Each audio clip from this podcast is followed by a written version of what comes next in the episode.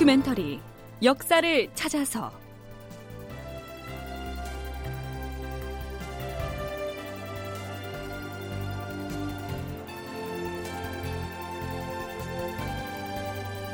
제 805편. 이원익은 왜 평양성 공격에 나섰나? 극본 이상락 연출 최홍준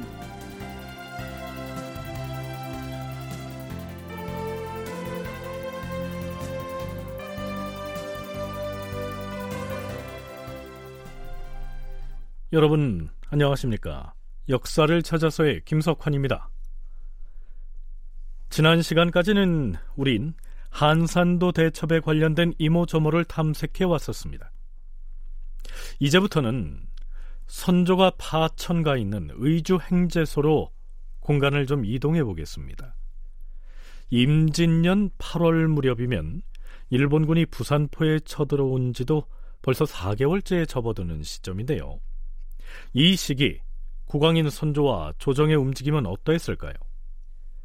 명나라에 구원군을 보내달라고 청한 지도 꽤 오래됐는데 이 무렵 조선 조정과 명나라 당국 간에는 외교적으로 어떤 문제들이 논의되고 있었을까요? 전하, 호조 판서가 뵙기를 청하옵니다. 뭐라? 호판이 돌아왔다는 말인가? 그러하옵니다, 전하. 어서 들라하라. 자, 이 시기 호조 판서는 이성중이었는데요. 선조가 이처럼 그를 반긴 이유가 있습니다.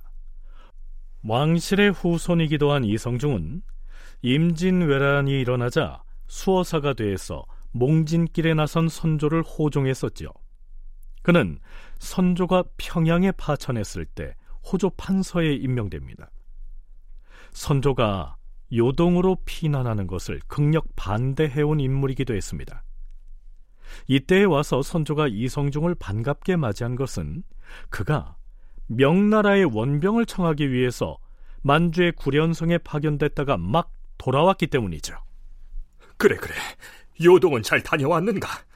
양총병은 만나고 왔는가? 뭐라 하든가 세세히 말해보라.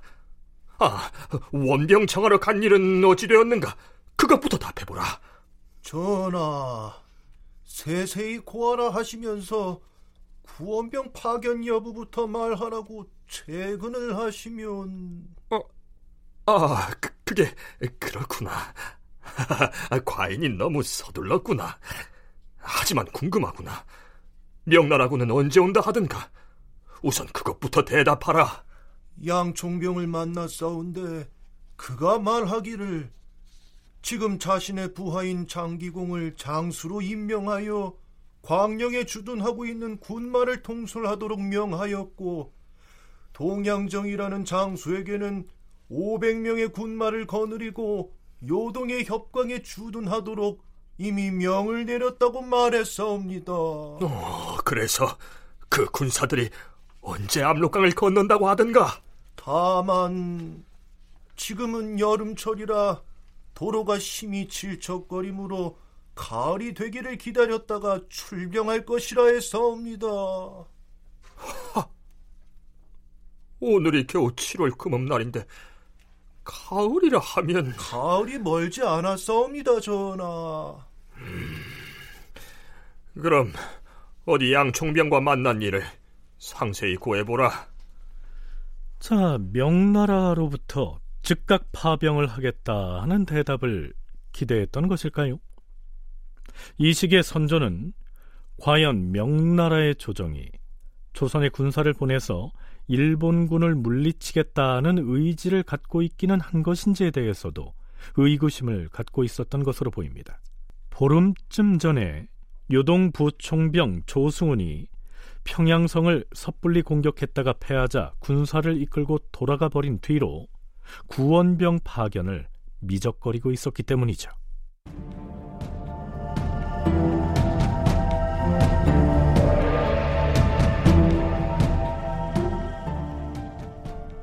자, 그러면 명나라의 구원병을 청하기 위해서 만주의 구련성으로 들어간 호조 판서 이성중이 양총병과 어떤 얘기를 나누었는지를 살펴보죠. 여기에서 양총병이라고 칭한 사람은 명나라의 요동 총병관 양소훈을 말합니다. 요동 지역의 최고 군사 사령관이지요. 이성중은 양소훈과의 대화에서 상대를 노야라고 칭하는데요. 늙을 노에 아비 야자를 쓰는 이 노야라는 말은 중국에서 상대를 높여 부를 때 붙이는 존칭입니다. 그리고 평양성을 공격했던 조승후는 엄밀히 요동의 부총병이지만 그냥 조총병 이렇게 칭하죠. 전일에 조승훈 총병이 평양성을 공격할 때 안타깝게도 유격장군 사유가 전사했는데 매우 안타까운 일입니다. 하지만 조총병이 평양성을 넘어 들어가 적병을 마구 죽였고 노약께서 압록강가의 군사를 주둔하면서 성원을 하였기 때문에 우리 조선의 군신들은 외적을 두려워하지 않았습니다. 그때 평양성 공격 이후로는 평양성의 외적이 매우 두려워하여서 성 바깥쪽으로는 나와서는 말을 먹이지도 못하였습니다. 그런데 요 사이는 그 흉한 외적이 중국에서 군대를 거두어 돌아간 사실을 탐지한 듯이 연일 성 밖으로 나와서 무기를 휘두르며 시위를 하고 있습니다. 만일 이때에 중국에서 다시 4, 5천 명의 정예병을 보내서 그 왜군들을 전멸시킨다면 더할 나위가 없겠으나 외적의 세력이 극성하도록 그냥 놔둔다면 그 해독이 어찌 우리나라에만 미치겠습니까? 그때 조총병이 평양성을 공격하고 나서 돌아갈 적에 휘하 장수들과 군마가 모두 돌아가 버렸으니 저는 그 이유를 모르겠습니다. 그것은 내가 군사를 모두 철수하라고 명한 것이 아니라 조선에 보낼 군사를 바꾼 것이다. 지금 우리 중국 군사 천명은 의주에 주둔하면서 조선의 국왕을 방어하고 있고 500명은 여기 구련성에 주둔하면서 대기하고 있으며 또한 마두산과 강영대 쪽에 각각 500명의 군사가 머물러 있지 않은가? 뿐만 아니라 우리 중국의 남부 지방으로부터 포수 500명이 이미 도착했다. 도합 3,500명이나 되는 군사가 그대 나라를 위하여 변경에 주둔하면서 대기하고 있는 것이다. 거기 더하여 당참, 봉황성, 장전 등지에도 3천명의 군사가 머물러 있다. 그렇다면 어찌하여 대기하는 시간이 이토록 길어지는 것입니까? 자, 창밖을 보라. 지금 저렇게 며칠째 장맛비가 내리고 있지 않은가? 도로가 매우 질척거려서 천시와 지리가 불순한데 어떻게 이런 때 군사를 움직이겠는가? 시원한 가을이 된 뒤에 진창이 모두 말라야만 비로소 대군을 출동시켜 적을 선별할 수 있는 것이다. 그러니 지금은 행군할 수가 없다. 만일 우리 중국의 대군이 지금 압록강을 건너가서 길이 마르기를 기다린다면 그대 나라에서 그 군사들에게 넉넉하게 양식을 공급할 수 있겠는가? 그러니 그대 나라에서는 우선 양식을 아껴서 대군이 출동할 것에 대비하여 군량을 미리 준비하도록 하라. 노야께서는 길이 진창이라 하였는데 지금은 진창이 말라가고 있습니다. 중국 군사가 먹을 양식도 대략 준비되어 있습니다. 4, 5천의 군사가 상당 기간 지탱할 수 있는 분량입니다. 더불어서 지금 전라도와 경상도 등에 있는 수만 명의 의병들이 경성으로 올라와서 적을 위협하고 있습니다. 이런 때에 속히 정예병을 출동시켜서 우리 조선군과 협동하여 외적을 섬멸해야 합니다. 가을이 깊어지기를 기다린다면 때를 놓치고 말 것이에요. 노야는 신속히 군사를 뽑아서 보내주기를 바랍니다. 원군을 청하러 간 호조판서 이성중은 그렇게 조바심을 내보지만 요동 총병 양소훈의 반응은 시원치가 않습니다. 이전에도 언급했듯이 이 시기에 명나라는 내부의 반란을 진압하느라고 조선의 선뜻 대규모의 병력을 파견할 처지가 아니었습니다.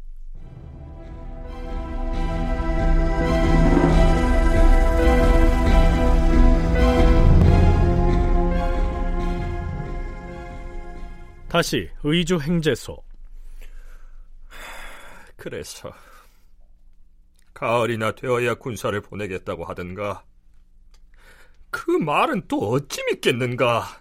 전하, 신이 구원병이 시급하다고 채근을 하자 양소운이 한 말이 이러했습니다. 뭐라 하였는데? 작은 적군이 있거든. 우선 그대 나라에서 막아서 섬멸하라. 큰 적군이 있다 할지라도 설마 왜군이 청천강과 대전강의 강물을 훨훨 날아서 건너오겠는가? 양 총병이 그리 대답을 하더란 말이지. 음, 작은 적은 알아서 섬멸하라. 작은 적이라 하면 그런데요. 자, 이 시기의 일들을 기록한 사서들의 날짜를 그대로 믿어야 할지 모르겠는데요.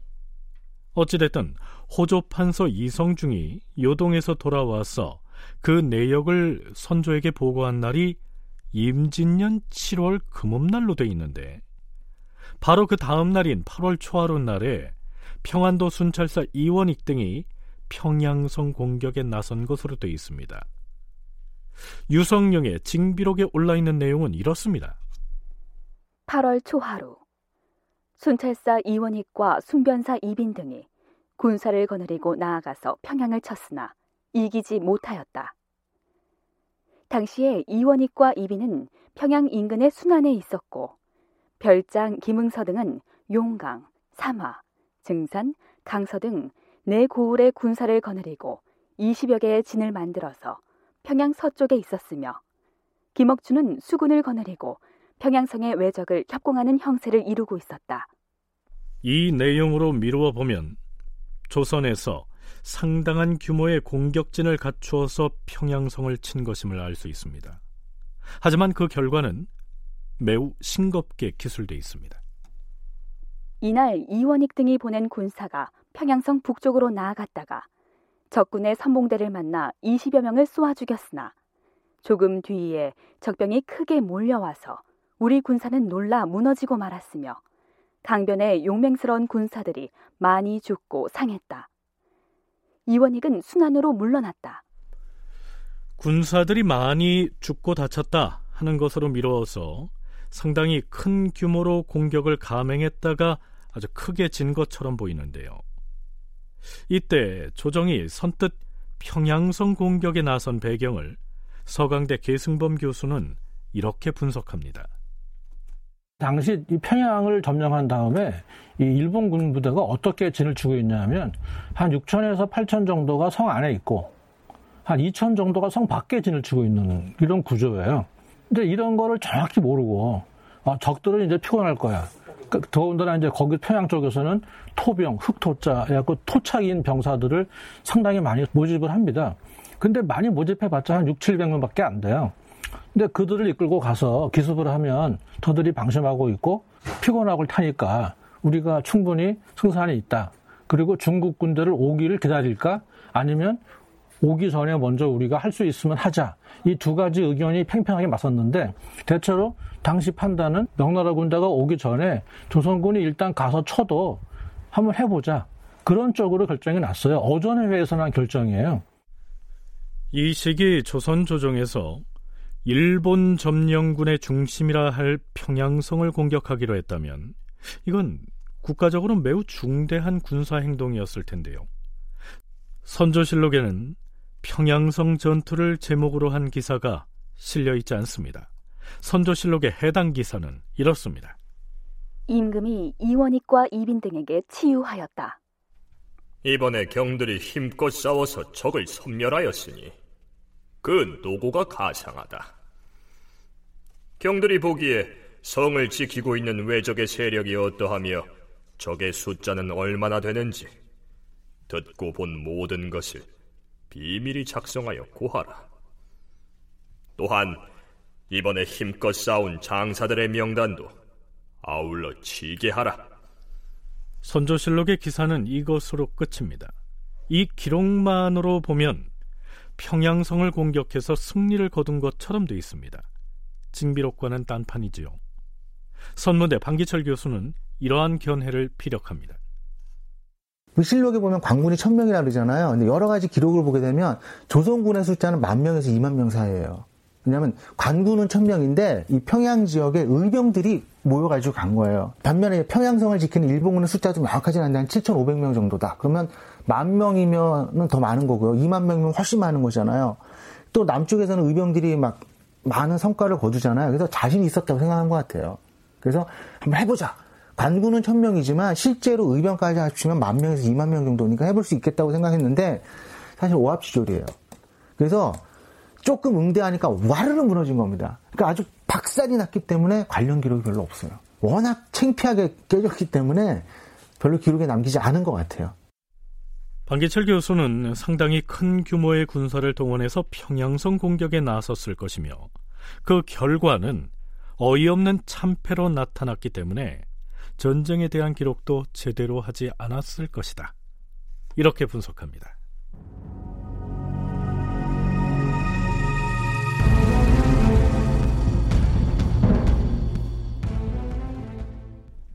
자, 그런데요. 선조 수정실록에는 이때의 상황이 조금 더 추가 기록되어 있습니다.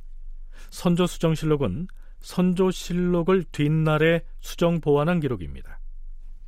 도원수 김명원은 평안도 순찰사 이원익과 순변사 이빈으로 하여금 준비된 군사를 거느리고 평양으로 진군하여 평양성의 외적을 소탕하게 하라. 선조의 명을 받은 이원익이 평양성 탈환에 나섭니다. 선조 수정실록에는 이원익 등은 순안에 주둔하면서 천여 명의 군사를 불러 모았다. 방어사 김응서, 별장 박명현 등은 용강, 삼화, 증산, 강서 등 바닷가 여러 고을의 군사 만여 명을 거느리고 와서 20여 곳에 배치하였다. 별장 김억추는 수군을 담당하였다. 순찰사 나리, 저는 수군을 거느리고 대동강 입구에 대기하고 있다가 외적이 성 밖으로 나오면 군사를 상륙시켜 적군을 소탕하겠습니다. 별장 임중량도 나섰다. 저는 2천 명의 군사를 거느리고 나가서 평양성 외곽에 보루를 쌓고 주둔하며 공격 명령이 떨어지길 기다리겠습니다. 음, 좋다.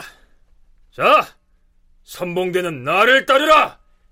우리는 평양성의 서쪽으로 진격하여 성안의 외적을 압박할 것이다.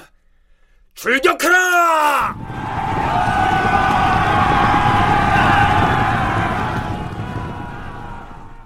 이렇듯 호기롭게 출전했는데요. 그 다음 내용은 이렇습니다. 이원익은 평양성을 압박하며 나아갔다. 때로 성 밖에 나와 있는 소수의 외적을 소탕하며 성 밖까지 이르렀으나 성 안의 적군은 끝내 나오지 않았다. 그때였다. 적군이다! 도망치지 마라! 군사들은 도망치지 말고 활에 쏘아라!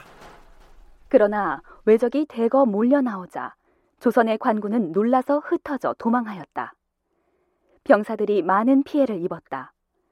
세 번 싸웠으나 모두 분리하였으므로 하는 수 없이 물러났다. 임진년 8월 초하루의 평양성 공격은 이렇게 끝나버린 것이죠. 다큐멘터리 역사를 찾아서 다음 시간에 계속하겠습니다.